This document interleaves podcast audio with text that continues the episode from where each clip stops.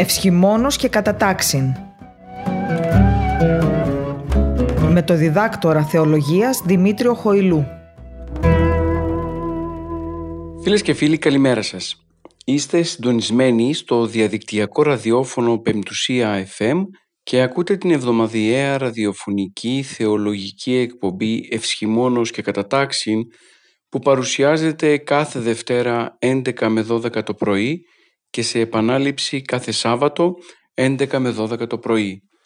Στην επιμέλεια και παρουσίαση της εκπομπής είναι ο διδάκτορ θεολογίας Δημήτριος Χοηλούς, ενώ στη ρύθμιση του ήχου είναι ο Κωνσταντίνος Ταλιαδόρος. Βρισκόμαστε ήδη στις πρώτες εβδομάδες του Αγίου και Κατανικτικού Τριωδίου, μιας περίοδου άκρος κατανικτικής, πένθυμης, αυστηρής και ασκητικής, που μας προετοιμάζει ακριβώς για τον εορτασμό της μεγάλης γιορτής του Πάσχα.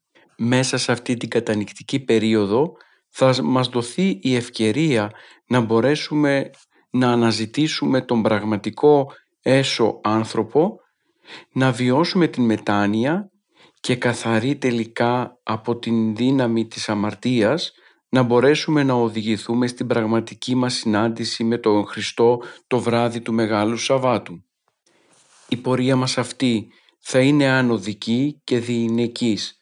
Θα μας βοηθήσει ακριβώς να μπορέσουμε να πορευθούμε μέσα στο Άγιο Τριώδιο και να διαπιστώσουμε ποια είναι εκείνα τα λάθη μας τα οποία τελικά μας έχουν απομακρύνει από τη σχέση μας με τον Χριστό και με το μυστήριο της εξομολογήσεως να τα διορθώσουμε και καθαροί να μπορέσουμε να οδηγηθούμε τελικά μέσα στην Αγία και Μεγάλη Εβδομάδα προς το τέλος του Αγίου Τριωδίου και εκεί να βιώσουμε τα πάθη του Κυρίου και να κατανοήσουμε επιπλέον και την σημασία της θυσίας του Χριστού για τη δική μας σωτηρία.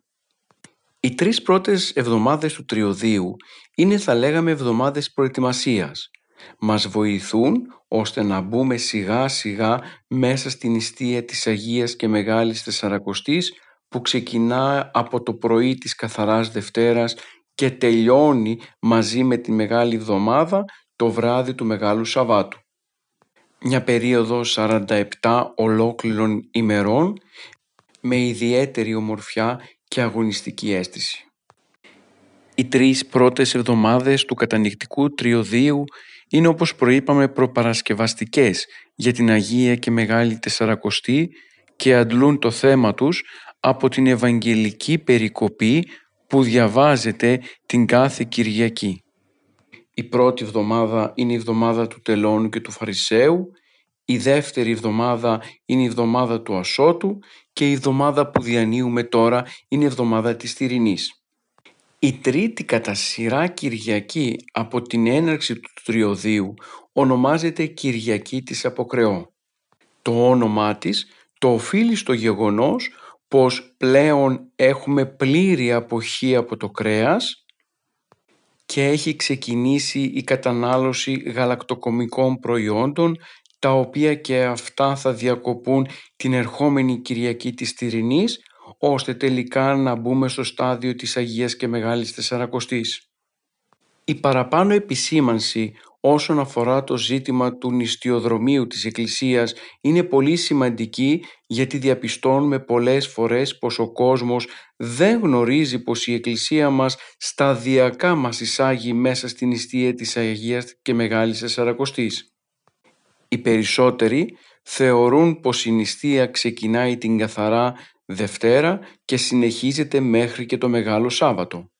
Η Εκκλησία όμως που ως μητέρα γνωρίζει πως όλα θα πρέπει να γίνουν με τον κατάλληλο τρόπο, ξέρει καλά πως η είσοδός μας στην Αγία και Μεγάλη Τεσσαρακοστή θα πρέπει να γίνει σταδιακά. Γι' αυτόν τον λόγο και πρώτα κόβει την κατανάλωση κρέατος και μετά κόβει την κατανάλωση γαλακτοκομικών προϊόντων ώστε να μπούμε στην αλάδοτη νηστεία της Αγίας και Μεγάλης Τεσσαρακοστής. Για την ιστορική εξέλιξη της Αγίας και Μεγάλης Τεσσαρακοστής είχαμε μιλήσει σε προηγούμενη μας εκπομπή. Εκεί αναφερθήκαμε σε όλα τα ιστορικά στοιχεία μέχρι και τη στιγμή της καθιέρωσης της νηστείας και του τρόπου κατά τον οποίο νηστεύουμε από την καθαρά Δευτέρα μέχρι και το Μεγάλο Σάββατο το βράδυ. Συνεπώς δεν υπάρχει λόγος να αναφερθούμε στην νηστεία, αλλά στη σημερινή μας εκπομπή θα κάνουμε μια αναφορά σε ένα ιδιαίτερο θέμα που άπτεται της Κυριακής της Αποκρεώ. Όπως όλοι γνωρίζουμε, η ημέρα του Σαββάτου είναι αφιερωμένη στη μνήμη των μαρτύρων καθώς και στις ψυχές των κεκοιμημένων αδελφών μας. Παρόλο του γεγονότος πως κάθε Σάββατο είναι ψυχοσάββατο, η Εκκλησία μας έχει καθιερώσει δύο Σάββατα μέσα στη διάρκεια του ετήσιου κύκλου να είναι επίσημα ψυχοσάββατα. Το πρώτο είναι το Σάββατο πριν την Κυριακή της Αποκρεώ και το δεύτερο είναι το Σάββατο πριν την Κυριακή της Πεντηκοστής. Ο επίσημος χαρακτήρας των παραπάνω ψυχοσαββάτων στηρίζεται ακριβώς στην επόμενη ημέρα και στο θέμα το οποίο έχει η Κυριακή της Αποκρεώ και η Κυριακή της Πεντηκοστής. Σήμερα λοιπόν θα ασχοληθούμε με το ψυχοσάββατο πριν την Κυριακή της Αποκρεώ. Ο λόγος που η Εκκλησία έχει καθιερώσει το συγκεκριμένο ψυχοσάββατο ως επίσημο ψυχοσάββατο είναι εξαιτίας της Ευαγγελικής περικοπής αλλά και του θέματος της Κυριακής της Αποκρεώ. Όπως όλοι ακούσαμε μόλις χθες, στην Κυριακάτικη δηλαδή Θεία Λειτουργία, το Ευαγγελικό Ανάγνωσμα προέρχονταν από το κατά Ευαγγέλιο κεφάλαιο 25 στίχη 31 ως 42. Εκεί ακριβώς περιγράφεται η τελική κρίση, ο τρόπος με τον οποίο δηλαδή θα γίνει η Δευτέρα και ένδοξη παρουσία του Κυρίου, καθώς και με ποιον τρόπο ο Χριστός θα κατενήμει τους πιστούς ανάμεσα σε αυτούς που είναι για τον Παράδεισο και σε αυτούς που είναι για τον κόλαση. Εξαιτίας αυτής της Ευαγγελικής περικοπής και του θέματος, η Εκκλησία όρισε το Σάββατο πριν την Κυριακή της Αποκρεώ να θεωρείται επίσημο ψυχοσάββατο. Υπενθυμίζοντάς μας η Εκκλησία τις ψυχές όλων όσοι κοιμήθηκαν αλλά δεν έτυχαν ιδιαιτέρων ταφικών φροντίδων. Γι' αυτό λοιπόν η Εκκλησία ως σώμα συγκεντρώνεται και προσεύχεται ιδιαιτέρως για τις ψυχές των κεκοιμημένων μας οι οποίοι τελικά πέθαναν είτε σε κάποια μακρινή χώρα είτε τελικά δεν μπόρεσαν εξαιτίας του τρόπου με τον οποίο κοιμήθηκαν να τύχουν όλων εκείνων των ακολουθιών των οποίων έχει ορίσει η Εκκλησία μας στην περίπτωση της κοιμήσεως ενός μέλους της. Επειδή λοιπόν κάποιος μπορεί να μην του είχε γίνει κηδεία ή ακόμα ακόμα να μην έχει βρεθεί το σκήνομά του, γι' αυτό και η Εκκλησία ορίζει το Σάββατο πριν την Κυριακή της Αποκρεώ να είναι αφιερωμένο σε όλους αυτούς. Δηλαδή στους ανθρώπους οι οποίοι κοιμήθηκαν από τον Αδάμ μέχρι και εσχάτων. Η σύνδεση λοιπόν μεταξύ του Ευαγγελικού Αναγνώσματος της Κυριακής Αποκρεώ που είναι δηλαδή η Δευτέρα η τελική κρίση και του ψυχοσαββάτου είναι άρρηκτη μιας και εμείς κατανοώντας το γεγονός ότι όλοι θα περάσουμε από την τελική κρίση προσευχόμαστε ιδιαιτέρως τώρα για τις ψυχές των κεκοιμημένων ώστε και αυτοί να τύχουν του παραδείσου. Έχουμε πει και άλλοτε πως η Εκκλησία μας μέσα από τα τροπάρια και τους ύμνους της προσπαθεί να περάσει το μήνυμα της σωτηρίας αλλά και την θεολογία της σε όλα τα μέλη της Εκκλησίας. Γι' αυτόν τον λόγο και τίποτα μέσα στη ζωή της Εκκλησίας και στην υμνολογία της δεν είναι τυχαίο, αλλά αντιθέτως προσπαθεί να διδάξει και να κατηχήσει τα μέλη με τα μουσικά της κείμενα, ώστε τελικά ο καθένας από εμάς να μπορέσει να γίνει μέτοχος της θεολογίας και της ζωής της Εκκλησίας. Συνηθίζεται λοιπόν κατά το ψυχοσάββατο να τελείτε το νεκρόσιμο τρισάγιο. Στη σημερινή μας εκπομπή λοιπόν θα ασχοληθούμε με την ανάλυση της ακολουθίας του νεκροσίμου τρισαγίου καθώς και θα εξετάσουμε και λάθη τα οποία γίνονται κατά την τέλεση των μνημοσύνων. Είναι ανάγκη σε αυτό το σημείο να τονίσουμε πως η νεκρόσιμη ακολουθία χρειάζεται να επεξεργαστεί εξ ολοκλήρου σε μια ιδιαίτερη εκπομπή όπου εκεί πέρα θα δούμε όχι μόνο τα μουσικά της μέλη, αλλά το μήνυμα και την θεολογία που κρύβει το κάθε τροπάριο και τον σκοπό για τον οποίο η Εκκλησία μας έχει εντάξει τη συγκεκριμένη ακολουθία μέσα στη ζωή της. Έτσι λοιπόν στο μέλλον θα ασχοληθούμε με την νεκρόσιμη ακολουθία και θα δούμε ιδιαίτερο το μήνυμα της ελπίδας και της Αναστάσεως που βγαίνουν μέσα από τους συγκεκριμένους ύμνους. Ξεκινώντας λοιπόν να τονίσουμε πως πριν την τέλεση της νεκρόσιμης ακολουθίας προηγείται μια μικρότερη προπαρασκευαστική ακολουθία που ονομάζεται η ακολουθία του νεκρόσιμου Τρισαγίου. Όλοι γνωρίζουμε την ακολουθία του Τρισαγίου την οποία διαβάζουμε όταν επιθυμούμε να κάνουμε ένα μνημόσυνο πάνω από ένα μνήμα. Αυτή η ακολουθία λοιπόν αποτελεί ένα είδος επιτομής της παλαιάς εκτενούς ακολουθίας του μνημοσύνου και απαρτίζεται από τέσσερα τροπάρια που ψάλλονται σε ήχο τέταρτο. Η ακολουθία του Τρισαγίου οφείλει το όνομά της στο γεγονός πως όταν ξεκινούμε, ξεκινάμε με τον Τρισάγιο ύμνο «Άγιος ο Θεός, Άγιος ισχυρός, Άγιος αθάνατος ελέησον ημάς», πράγμα το οποίο δείχνει πως η συγκεκριμένη ευχή απευθύνεται στο Τριαδικό Θεό εκφράζοντας ακριβώς την πεποίθηση της Εκκλησίας πως ο Θεός θα δείξει τελικά το ελαιός του προς τον κεκοιμημένο αδελφό και θα τον αναπαύσει σε μακαρία ζωή. Το πρώτο λοιπόν τροπάριο αναφέρει τα εξής «Με τα πνευμάτων δικαίων τετελειωμένων την ψυχή του δούλου σου σώτερ ανάπαυσον φυλά τον αυτήν στη μακαρία ζωήν την παρασύ φιλάνθρωπε». Δηλαδή μαζί με τα πνεύματα, τις ψυχές δηλαδή των δικαίων που τελειώθηκαν στην πίστη και την αγάπη τους προς τον Θεό ανάπαυσε φιλάνθρωπε σωτήρα μας και την ψυχή του δούλου σου, φυλάσσοντας αυτήν στη μακαρία ζωή που υπάρχει στην επουράνια βασιλεία σου. Το πρώτο αυτό τροπάριο εκφράζει την προσευχή της Εκκλησίας προς τον φιλάνθρωπο Θεό, ώστε να αναπαύσει την ψυχή του μεταστάντα στον παράδεισο. Ο ύμνος διαπιστώνουμε πως αποτελεί αυτούσιο δάνειο μέσα από την προς επιστολή του Αποστόλου Παύλου κεφάλαιο 12 στίχη 22 ως 25 όπου εκεί πέρα ο Απόστολος Παύλος χρησιμοποιεί την έκφραση και πνεύμαση δικαίονται τελειωμένων. Ταυτόχρονα όμως ο ύμνος έχει ένα παλαιοδιαθηκικό υπόβαθρο τονίζοντας την αντίληψη για την αξία του θανάτου των δικαίων που κατοικούν στην ανάπαυση του Θεού και την συναντάμε σε διάφορα χωρία. Στη Σοφία Σολομόντος, κεφάλαιο 3 στίχος 1 διαβάζουμε «Δικαίων δε ψυχέ εγχειρή Θεού και ου μιάψητε αυτόν βάσανος».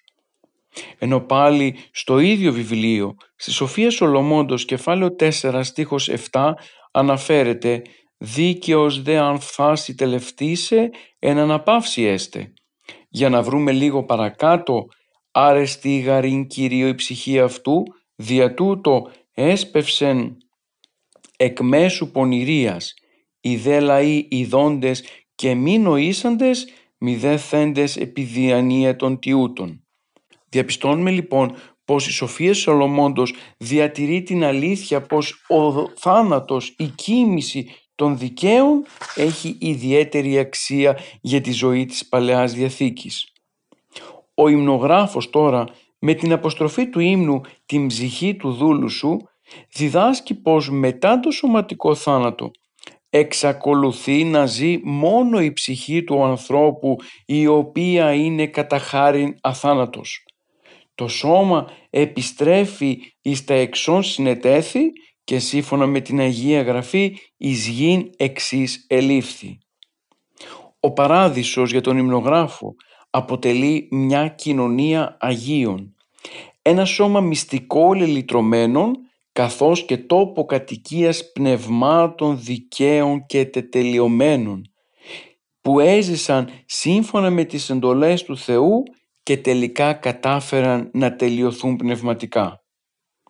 Για τη ζωή της Εκκλησίας τετελειωμένοι θεωρούνται όλοι εκείνοι που συνεχίζουν την τελειωτική τους πορεία για να ξεπεράσουν το μηδενισμό ακόμα και μετά το σωματικό θάνατο.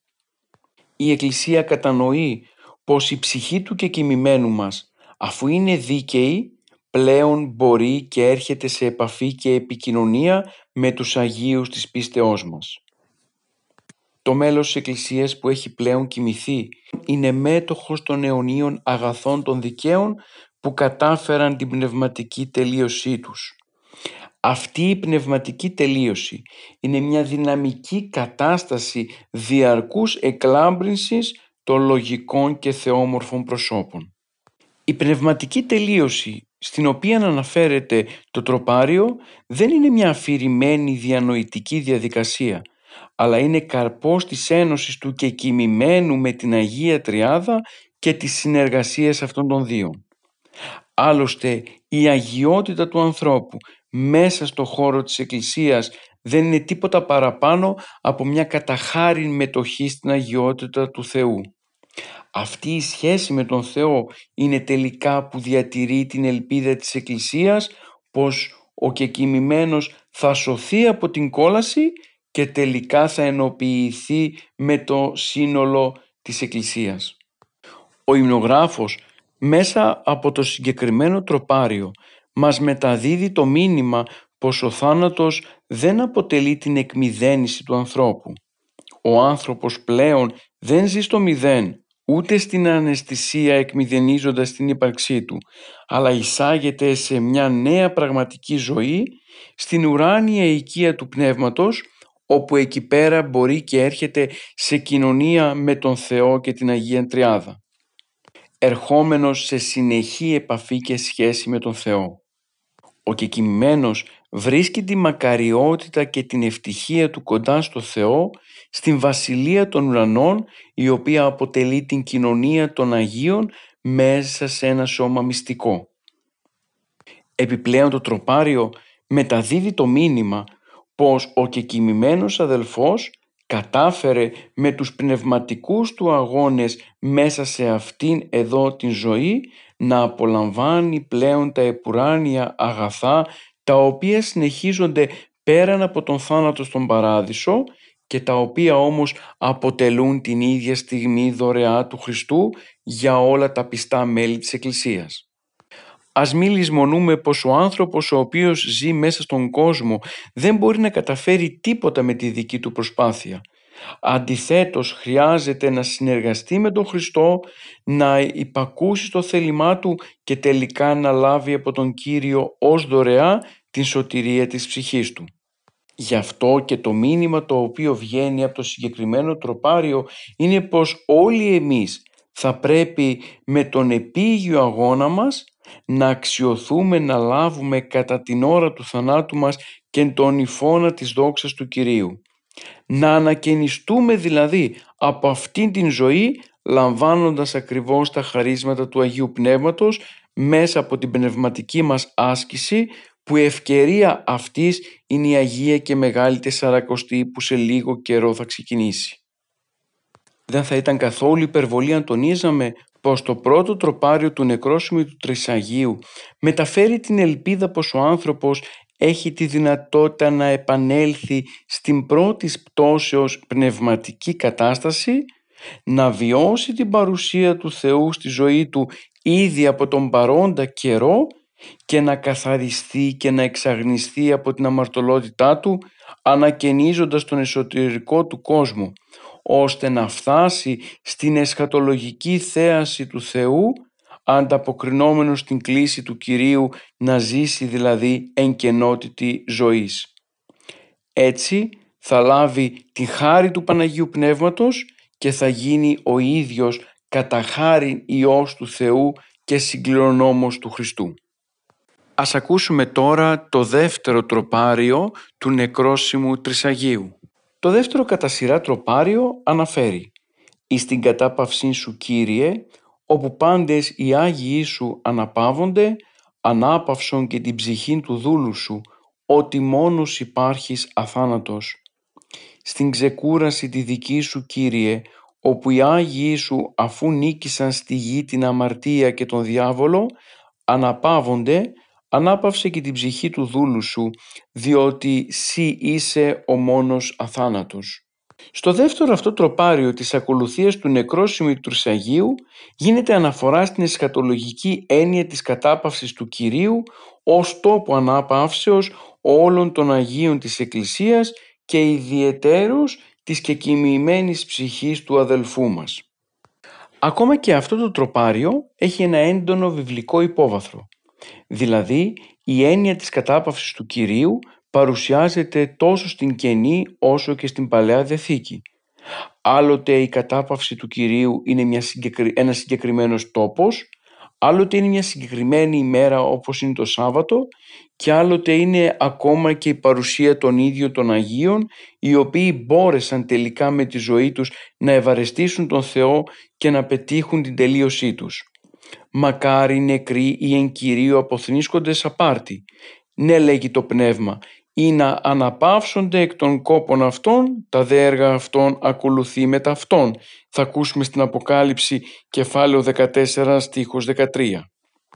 Το τροπάριο μεταφέρει το μήνυμα προς τους πιστούς πως ο άνθρωπος με τον σωματικό του θάνατο δεν επιστρέφει στο μηδέν και την ανυπαρξία, αλλά γεύεται την αθανασία όχι μόνο ως τη ζωή της αθάνατης ψυχής πέραν του τάφου, αλλά ως την υπέρβαση του θανάτου με την χάρη και την Ανάσταση του Χριστού ως υπόσχεση για τη δική μας μελλοντική σωματική Ανάσταση.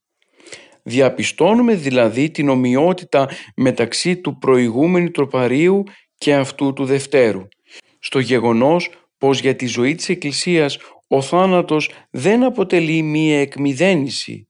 Δεν χάνεται το πρόσωπο του κικημημένου, αλλά συνεχίζει να υπάρχει μέσα στον παράδεισο.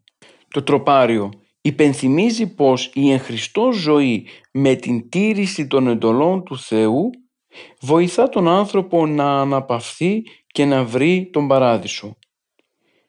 Ο προφήτης Ιερεμίας στο κεφάλαιο 6 στίχος 16 αναφέρει «Τάδε λέγει Κύριος, στείτε πετες οδείς και είδετε και ρωτήσατε τρίβους Κυρίου, αιωνίους και είδετε ποια εστίν η οδός η αγαθή και βαδίζετε ναυτή και ευρύσετε αγνισμών τες ψυχές ημών ώστε να αναπαυθεί ο άνθρωπος σύμφωνα με τη Σοφία στη Ράχ, κεφάλαιο 6 στίχος 28, επεσχάτων γαρευρίσει στην ανάπαυση ναυτής και στραφίσετε τέση εις εφροσύνη.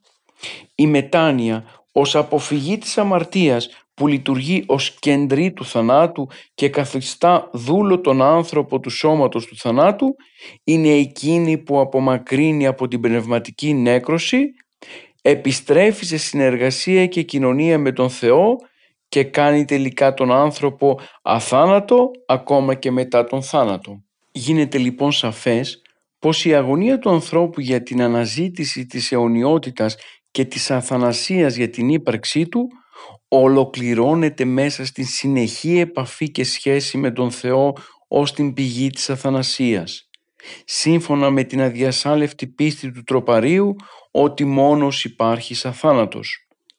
Γι' αυτό και ο άνθρωπος καλείται να πορεύεται συνεχώς σε μια πορεία τελείωσης και ολοκλήρωσης του σκοπού του που δεν είναι άλλος από την θέωση. Η Εκκλησία μας γνωρίζει απολύτως το γεγονός πως ο σκοπός του ανθρώπου είναι αυτό το στοιχείο της θεώσεως. Να μπορέσει δηλαδή να γίνει ο άνθρωπος κατά χάρη Θεός εκμεταλλευόμενος και διαχειριζόμενος σωστά τα χαρίσματα του κατοικώνα που βρίσκονται μέσα του. Γι' αυτό και στο σημείο αυτό η Εκκλησία υπενθυμίζει όλη αυτήν τη θεολογική αλήθεια που είναι κρυμμένη μέσα στα τροπάρια του νεκρόσιμου Τρισαγίου. Στο δεύτερο αυτό τροπάριο του νεκρόσιμου Τρισαγίου υπάρχει μέσα η αναφορά της οντολογικής διαφοράς μεταξύ του ακτίστου Θεού και του κτιστού ανθρώπου. Αναφέρει το κείμενο «Ανάπαυσον για την ψυχή του δούλου σου ότι μόνος υπάρχεις αθάνατος». Η Εκκλησία κατανοεί ότι ο μόνος κατά φύσιν αθάνατος είναι αυτός ο ίδιος ο Θεός. Μέσα στην δημιουργία του Θεού δεν υπάρχει κανενός είδους διάκριση παρά μόνο η διάκριση μεταξύ ακτίστου που είναι η φύση του Θεού και κτιστού που είναι η φύση του ανθρώπου.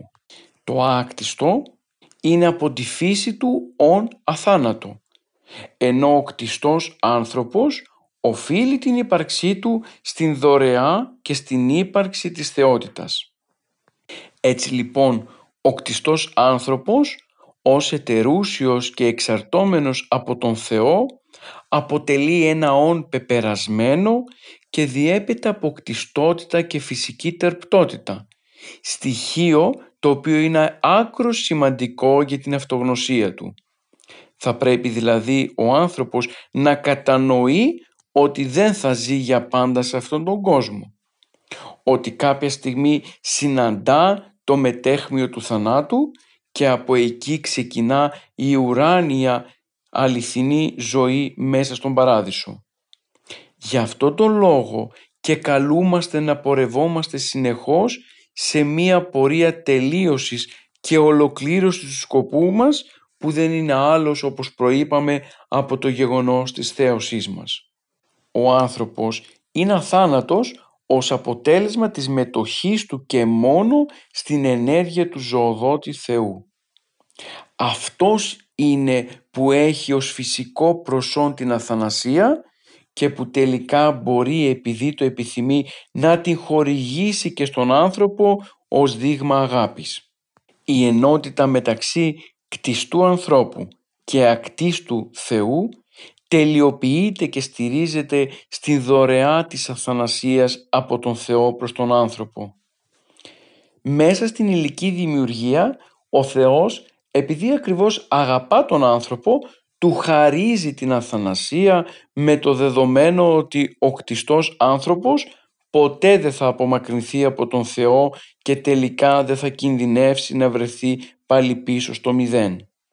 Η Εκκλησία μας μέσα από το νεκρόσιμο Τρισάγιο υπενθυμίζει αυτήν την οντολογική διαφορά για να μπορέσουμε να κατανοήσουμε όλοι εμείς που το ακούμε πως για να παραμείνουμε αθάνατοι θα πρέπει να έχουμε συνεχή επαφή και σχέση με την ζωή, την πηγή της ζωής που είναι ο ίδιος ο Θεός. Σε κάθε άλλη περίπτωση κινδυνεύουμε να βρεθούμε στον εκμηδενισμό όπου εκεί πέρα χάνεται το πρόσωπο του ανθρώπου.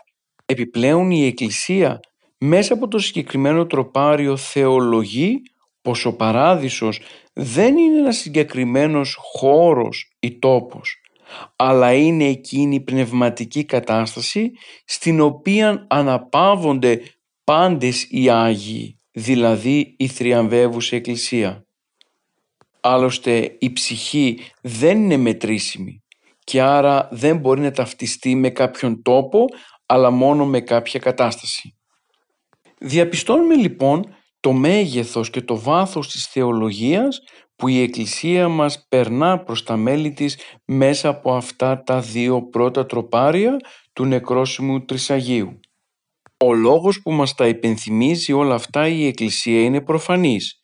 Η Κυριακή της Αποκρεώ μας θυμίζει την τελική κρίση και άρα μας διδάσκει η Εκκλησία όχι μόνο το πώς θα είναι ο παράδεισος, που δεν είναι φυσικά χώρος ή τόπος, αλλά επιπλέον ποιοι ανήκουν σε αυτόν.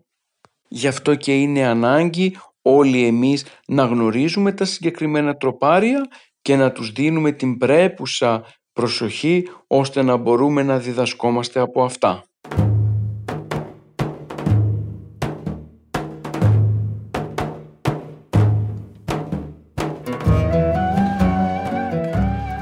Φίλες και φίλοι επιστρέψαμε στη ραδιοφωνική μας εκπομπή. Σήμερα ασχολούμαστε με τετροπάρια του νεκρόσιμου Τρισαγίου, δηλαδή της ακολουθίας, της μικρής ακολουθίας που τελούμε κάθε φορά όταν επιθυμούμε να κάνουμε ένα μνημόσυνο. Στο πρώτο μέρος ασχοληθήκαμε με τα δύο από τα τέσσερα τροπάρια. Είδαμε το βιβλικό τους υπόβαθρο Είδαμε την θεολογία που η Εκκλησία μας διδάσκει μέσα από τα συγκεκριμένα τροπάρια, καθώς και εξετάσαμε το μήνυμα το οποίο επιθυμεί ο υμνογράφος να περάσει με τα συγκεκριμένα τροπάρια. Στο δεύτερο ημίωρο θα ασχοληθούμε με το δοξαστικό του νεκροσύμου Τρισαγίου. Έτσι λοιπόν διαβάζουμε τα εξής. «Σύ ο Θεός ημών, ο καταβάς εις άδειν και τας σωδίνας λύσας των πεπαιδημένων, αυτός και την ψυχή του δούλου σου σώτερ ανάπαυσον. Εσύ είσαι ο παντοδύναμος Θεός μας, ο οποίος μετά το θάνατό σου στο Σταυρό κατέβηκες, ενωμένος με την Αγία σου ψυχή στον Άδη, όπου απάλαξες από τις οδύνες του θανάτου τα πνεύματα που ήσαν φυλακισμένα στα σκοτεινά βάθη του. Σύ ο ίδιος Θεός ανάπαυσε κοντά σου και την ψυχή του μεταστάντος δούλος σου. Το συγκεκριμένο τροπάριο ονομάζεται δοξαστικό επειδή ξεκινά με τη μικρή δοξολογία «Δόξα Πατρί και Υιό και Αγίο Πνεύματι». Αυτό το συναντάμε σε όλα τα τροπάρια, είτε το περιεχόμενό του είναι δογματικό είτε θεολογικό. Σε όλους τους κανόνες της Εκκλησίας μας, τα δύο τελευταία τροπάρια είναι δογματικά θεολογικά και έχουν την κατάληξη δόξα Πατρί και Υιό και Αγίο Πνεύματι και αναφέρονται στην Αγία Τριάδα και έχουν και επιπλέον την κατάληξη και νυν και αΐ και σώνας των αιώνων αμήν και αναφέρονται στην Θεοτόκο. Το θέμα του συγκεκριμένου τροπαρίου είναι σωτηριολογικό. Αναφέρεται στο γεγονός της καθόδου του Χριστού στον Άδη, την τριήμερη περίοδο από τον θάνατο του Χριστού επάνω στο Σταυρό τη σωματική του ταφή μέχρι και την στιγμή της Αναστάσεώς του μέσα από τους νεκρούς. Το κείμενο έχει έντονο βιβλικό υπόβαθρο. Ο Άδης αναφέρεται σε πολλά χωρία μέσα στην Παλαιά και στην Καινή Διαθήκη. Έτσι ο υμνογράφος της Εκκλησίας μας θέλοντας ακριβώς να συντάξει τον παραπάνω ύμνο, χρησιμοποιεί τα κείμενα της Παλαιάς και της Καινής Διαθήκης ώστε να μπορέσει να μεταδώσει το μήνυμα που επιθυμεί στα μέλη της Εκκλησίας. Ταυτόχρονα όμως υπάρχουν και τα απόκριφα Ευαγγέλια του Πέτρου και του Νικοδήμου που περιγράφουν την κάθοδο του Χριστού στον Άδη και τα οποία αποδεικνύουν πως επηρέασαν ιδιαιτέρως τον υμνογράφο της Εκκλησίας μας για την σύνταξη του συγκεκριμένου τροπαρίου. Σύμφωνα με τη διδασκαλία της Εκκλησίας μας, ο Χριστός είναι ο Θεός ο καταβάς Ισάδιν που δεν εγκατέλειψε τους κόλπους του Πατρός και ενταφιάζεται σωματικά αν και είναι καταφύσινα θάνατος. Είναι ο Θεός ο οποίος από ειλικρινή αγάπη για τον άνθρωπο καταλύει τα σκοτάδια του Άδη προκειμένου με την άκρα ταπείνωσή του να καταργήσει τον θάνατο και να φωτίσει με το κάλος του προσώπου του τους χώρους τους οποίους μέχρι πρότινους επικρατούσε το σκοτάδι και η έλλειψη σωτηρίας. Ο Χριστός με την σωματική του ταφή κατήλθε μέχρι άδου ταμείων λέμε στον κανόνα της Αναστάσεως για να γεμίσει τα πάντα με τη δόξα του και της κάτω καθημένης άνοδον υποδείξας, κηρύττοντας τον Άδη το Ευαγγέλιο της σωτηρίας. Ο άνθρωπος που ζει προ Χριστού αδυνατεί να καταλάβει το πώς θα νικηθεί ο Άδης. Το απολυτρωτικό σχέδιο της θείας Οικονομίας ήταν ο Χριστός με την τριήμερη του ταφή διασκορπίζει την σωρία της αμαρτίας και τελικά καταργεί τον διάβολο ο οποίος είναι αυτός που έχει τον το κράτος του θανάτου.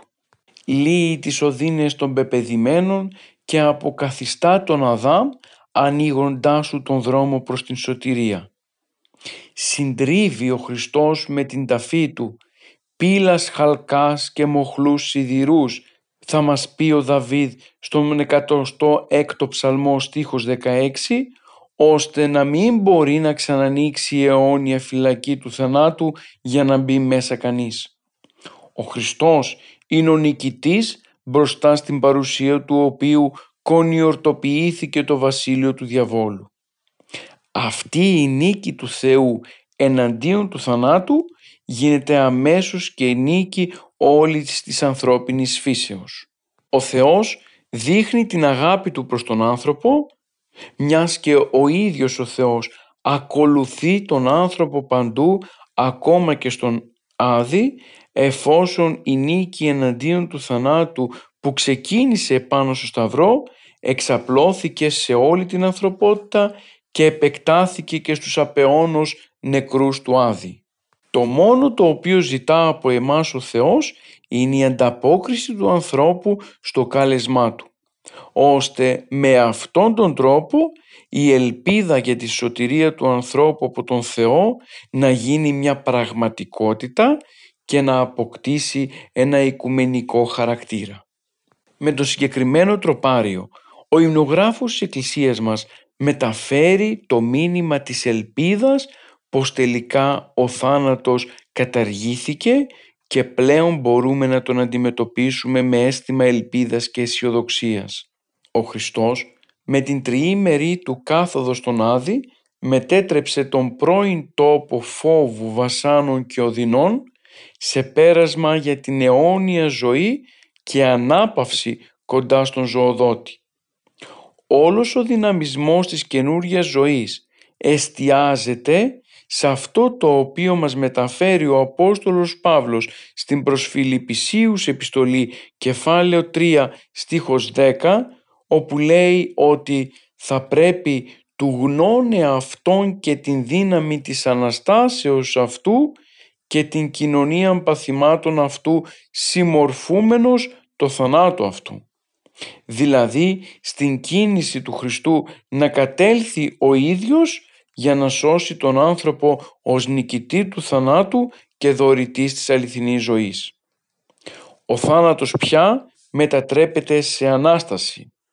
Στην Αποκάλυψη στο κεφάλαιο 1 στίχος 17 με 18 διαβάζουμε «Μη φοβού, λέει ο Κύριος, εγώ είμαι ο πρώτος και ο έσκατος και ο ζών και γενόμη νεκρός και ιδού ζών ημί εις τους αιώνας των αιώνων και έχω τα σκλής του θανάτου και του άδου. Εφόσον ο Άδης ηχμαλώτιστε, ο Αδάμ ανακέκλητε, η κατάρα νενέκρωτε, η Εύα ηλευθέρωτε, ο θάνατος τεθανάτωτε και εμείς εζωποιήθημεν όπως ψάλουμε στην Θεία Λειτουργία.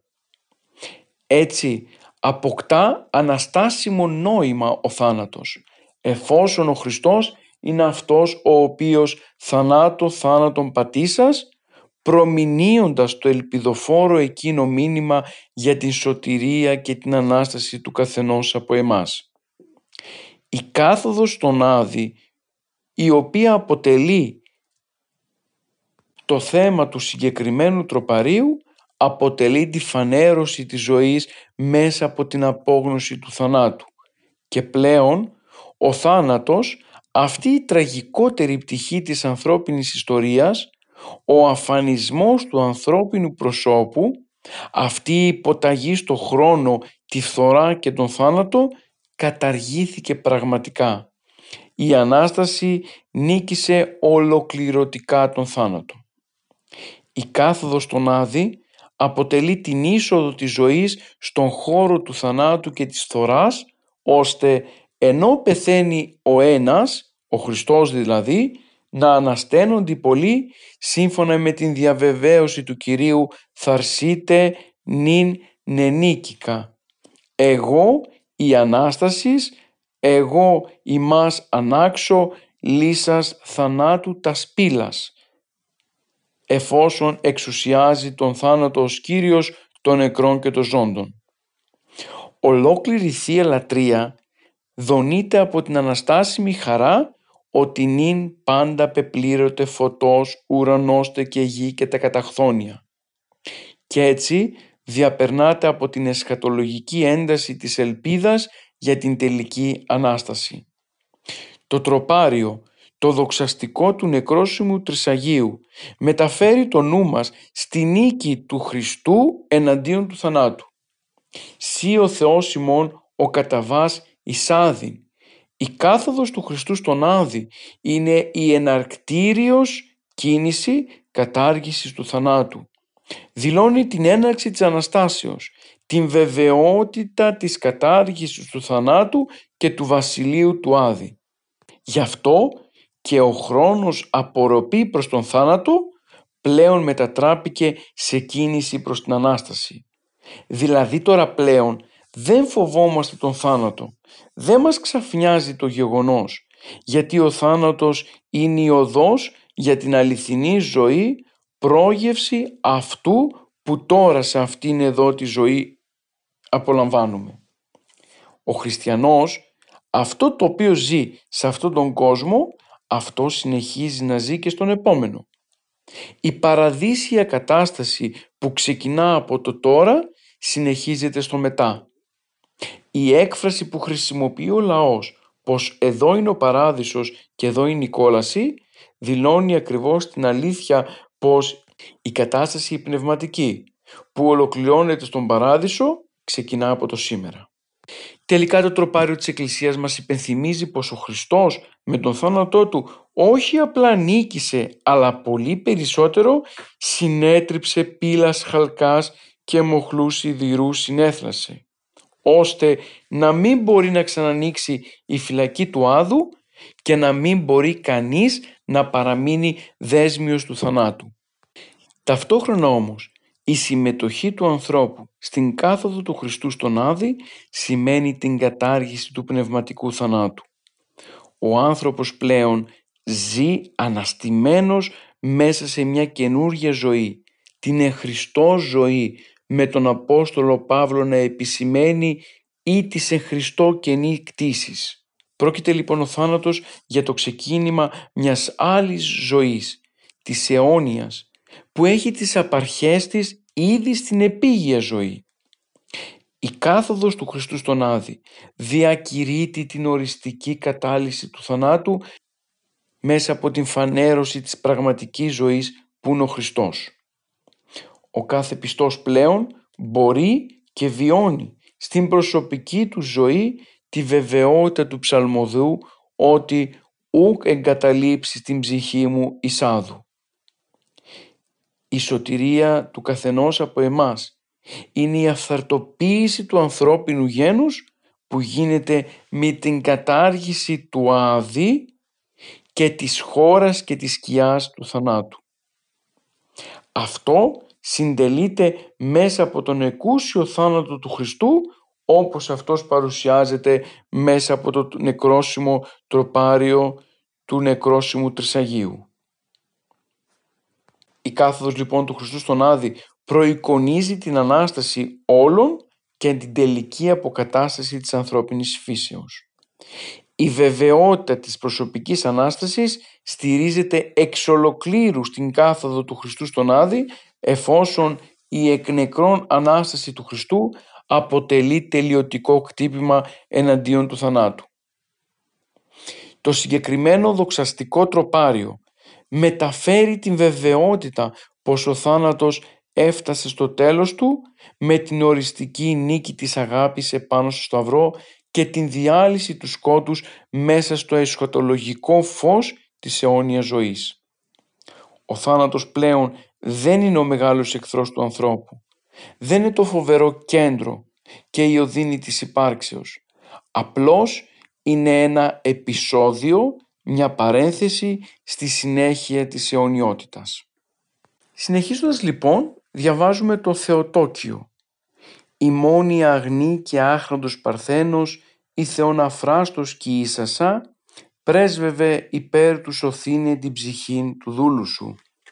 Σύ Παναγία Παρθένε, που είσαι η μόνη αγνή και άσπηλη και αξιώθηκες να γεννήσεις τον Θεό κατά τρόπο ανερμήνευτο και άφραστο, πρέσβευες τον Υιό σου ώστε να σωθεί από την αιώνια καταδίκη ψυχή του δούλου σου. Όλα τα Θεοτοκία έχουν κεντρικό θέμα το πρόσωπο της Θεοτόκου Μαρίας και αποτελούν πάντοτε καταληκτήρια τροπάρια όλων των κανόνων. Δίνουν την ευκαιρία στον υμνοδό όχι μόνο να υμνήσει το πρόσωπο της Θεοτόκου αλλά ακόμα και να διδάξει το μυστήριο της ανθρωπίσεως.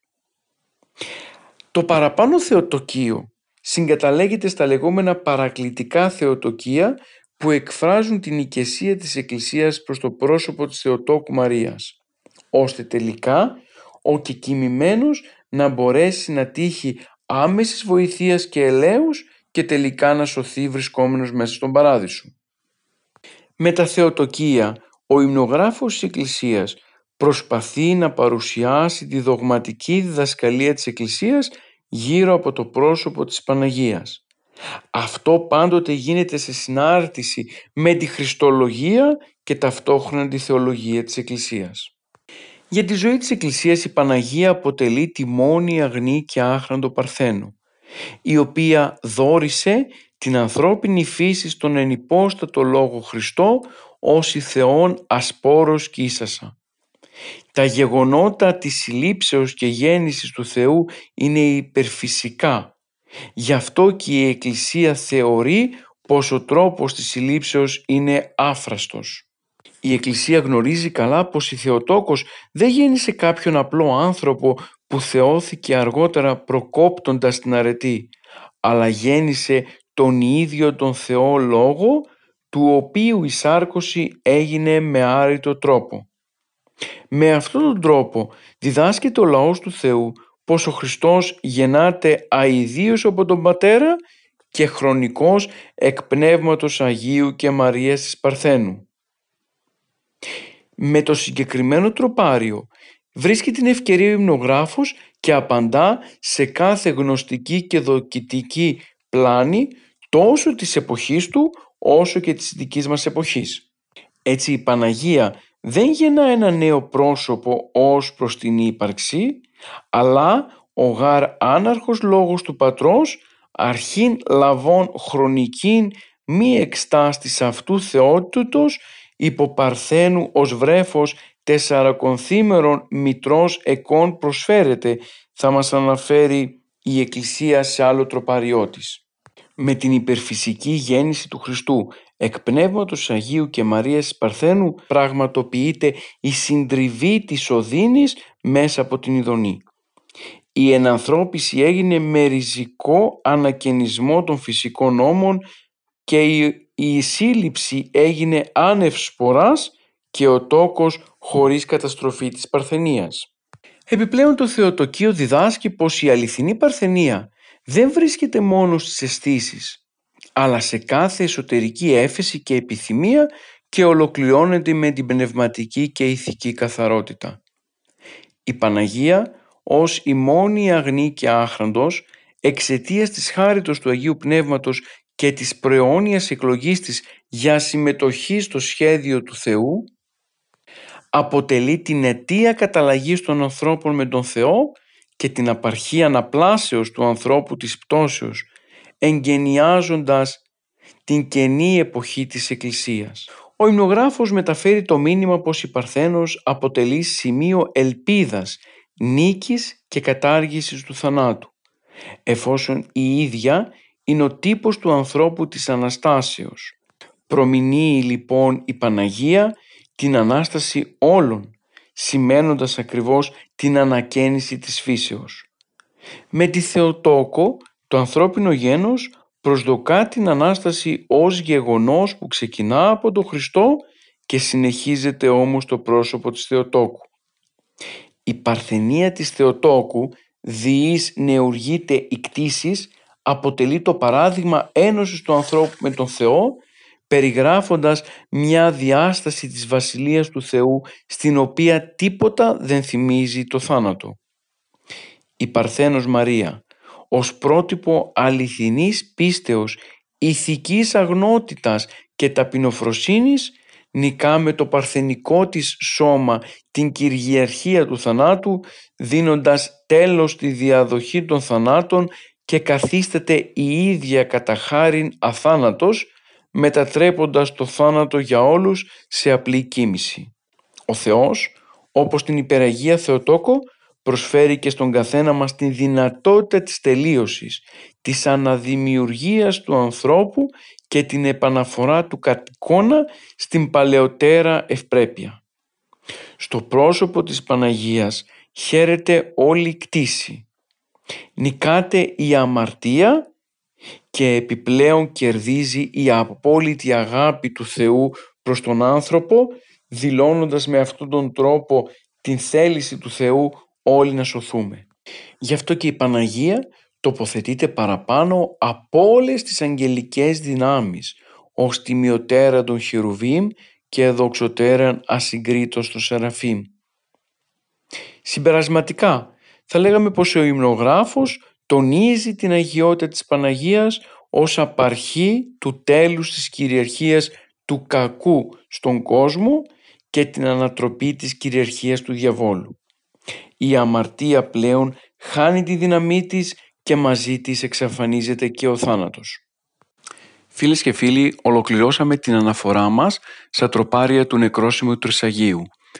Εξετάσαμε το θεολογικό υπόβαθρο των συγκεκριμένων τροπαρίων, καθώς και είδαμε και το μήνυμα που επιθυμεί να μεταφέρει ο υμνογράφος στα μέλη της Εκκλησίας μέσα από τα συγκεκριμένα τροπάρια λίγο πριν ολοκληρώσουμε την σημερινή μας εκπομπή, θεωρώ καλό να αναφερθούμε σε κάποια λάθη τα οποία κάνουμε πολλοί από εμάς κατά την τέλεση των ιερών μνημοσύνων.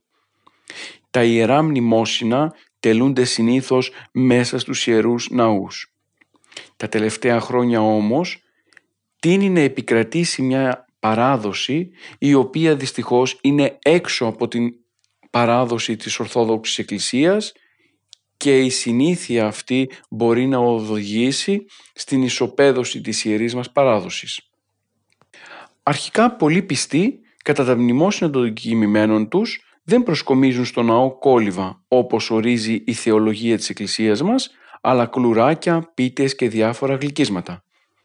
Θα πρέπει να τονιστεί σε αυτό το σημείο πως το κόλληβο ορίζει την ύπαρξη βρασμένου σιταριού το οποίο συμβολίζει την Ανάσταση. Κάθε άλλο παρασκεύασμα είναι έξω από την παράδοση της Εκκλησίας και καλό θα είναι να το αποφεύγουμε. Στο ίδιο πλαίσιο, πολλοί πιστοί φροντίζουν να αναθέσουν τα κόλληβα στα γραφεία μνημοσύνων. Με αυτόν τον τρόπο οι συγγενείς εφησυχάζουν ότι εκτελούν το χρέος προς τον κεκοιμημένο τους, ξεχνώντας όμως ότι αυτή η πράξη δεν δείχνει αγάπη, και αντιθέτως αποδεικνύει το ότι εμείς απλά επαναπαυόμαστε σε μία πράξη που και αυτή είναι έξω από την παράδοση. Θα πρέπει ο καθένας από εμάς ξεχωριστά να αναλάβει την Παρασκευή του κολύβου για την μνημόνευση των ονομάτων των κεκοιμημένων μας. Έτσι δείχνουμε και την σχέση μας με τις ψυχές των κεκοιμημένων και την αγάπη μας προς αυτούς και πολύ περισσότερο ότι φροντίζουμε να μην τους ξεχάσουμε ποτέ. Στη συνέχεια του παραπάνω δεν θα ήταν υπερβολή αν τονίζαμε πως είναι ανάγκη όλοι μας να γνωρίζουμε τα τελούμενα κατά την ώρα των ιερών μνημοσύνων. Και αυτό γιατί όσο πιο συχνά ερχόμαστε σε επαφή με τη θεολογία της Εκκλησίας μας τόσο πιο εύκολα καθαρίζουμε τους εαυτούς μας από αιρετικές διδασκαλίες αλλά πολύ περισσότερο αντιλαμβανόμαστε την σημασία των ιερών μνημοσύνων και ποιο γεγονός είναι αυτό το οποίο μας επιβάλλει να τα προσφέρουμε για τη μνήμη των κεκοιμημένων μας. Παρατηρείτε πολλές φορές οι συγγενείς των κεκοιμημένων οι οποίοι τελούν ένα μνημόσυνο να μην προσέρχονται από νωρίς στο ναό αλλά να παρίστανται την τελευταία στιγμή που θα διαβαστεί μόνο το δικό τους μνημόσυνο. Αυτή η πράξη είναι μια παρέκκληση από την παράδοση της Εκκλησίας μας. Όποιοι από εμάς τελούμε κάποιο μνημόσυνο, είναι ανάγκη να παρευρισκόμαστε στο ναό ήδη από τον όρθρο, ώστε μαζί με τα υπόλοιπα μέλη της Εκκλησίας να εντείνουμε τις προσευχές μας για την ανάπαυση του κεκοιμημένου μας. Ταυτόχρονα είναι ανάγκη να προετοιμαστούμε και εμείς για την κοινωνία του σώματος και του αίματος του Χριστού. Δηλαδή να βρεθούμε σε κοινωνία με τον Χριστό όπου εκεί πέρα στο ποτήριο της σωτηρίας βρίσκεται η αληθινή κοινωνία των ζώντων και των κεκοιμημένων εν ονόματι του εντριάδη Θεού.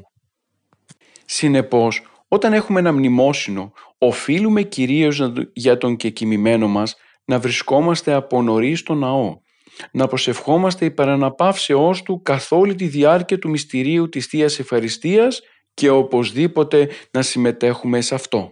Παρατηρείτε πως μόλις αρχίσει το μνημόσυνο, υπάρχει ένα στιγμιαίο συνοστισμός. Ποιος δηλαδή θα πρωτοβρεθεί πιο κοντά στο κόλυβο και ιδιαιτέρως πιο κοντά στα συγγενικά πρόσωπα του κεκοιμημένου για να δείξει ότι είναι συνεπής σε αυτήν την εκδήλωση συμπαθίας όπως ήθιστε τελευταίος να αποκαλείται το μνημόσυνο. Το Ιερό Μνημόσυνο δεν αποτελεί μια εκδήλωση κοινωνικού χρέους, γιατί τότε δεν έχει καμία ωφέλεια στην ψυχή του και κοιμημένου για τον οποίον και τελείται το μνημόσυνο. Φυσικά όμως και οι συμμετέχοντες σε αυτό ούτε αυτοί ωφελούνται από αυτό. Ως τελευταία λάθος συνήθεια αφήσαμε το γεγονός ότι πολλοί από τους συγγενείς των μνημοσύνων προσέρχονται αναξίως στα άχραντα μυστήρια. Και αυτό γιατί πιστεύουν ότι προσερχόμενοι στα άχραντα μυστήρια μόνο για το Θεαθήνε και για τα μάτια του κόσμου αρκεί για να μπορεί ο κεκοιμημένος να λάβει την ανάπαυση. Είναι καλό να γνωρίζουμε πως όλοι εμείς που τελούμε ένα ιερό μνημόσυνο θα πρέπει να είμαστε προετοιμασμένοι κατάλληλα για την συμμετοχή στο μυστήριο της Θείας Ευχαριστίας μέσα από την εξομολόγηση και την πνευματική προετοιμασία. Ας φροντίσουμε λοιπόν να έχουμε κατά νου μας όλα τα παραπάνω τα οποία είπαμε, ώστε να μην συνεχίσουμε αυτό το λάθος και να ζούμε πάντοτε μέσα στο χώρο της Ιεράς Παραδόσεως της Εκκλησίας μας που έχει καθιερώσει τα πάντα με σοφία. Φίλες και φίλοι, ολοκληρώσαμε τη ραδιοφωνική μας εκπομπή.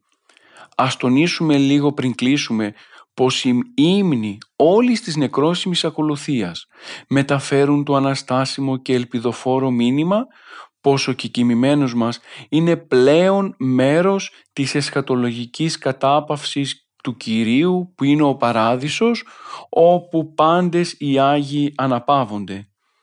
Αυτό αποτελεί βεβαιότητα για την Εκκλησία μας γιατί ο Χριστός που είναι ο μόνος αθάνατος έλυσε τα δεσμά του Άδη καταβαίνοντας σε Αυτόν και χάρισε στους κεκοιμημένους τη σωτηρία.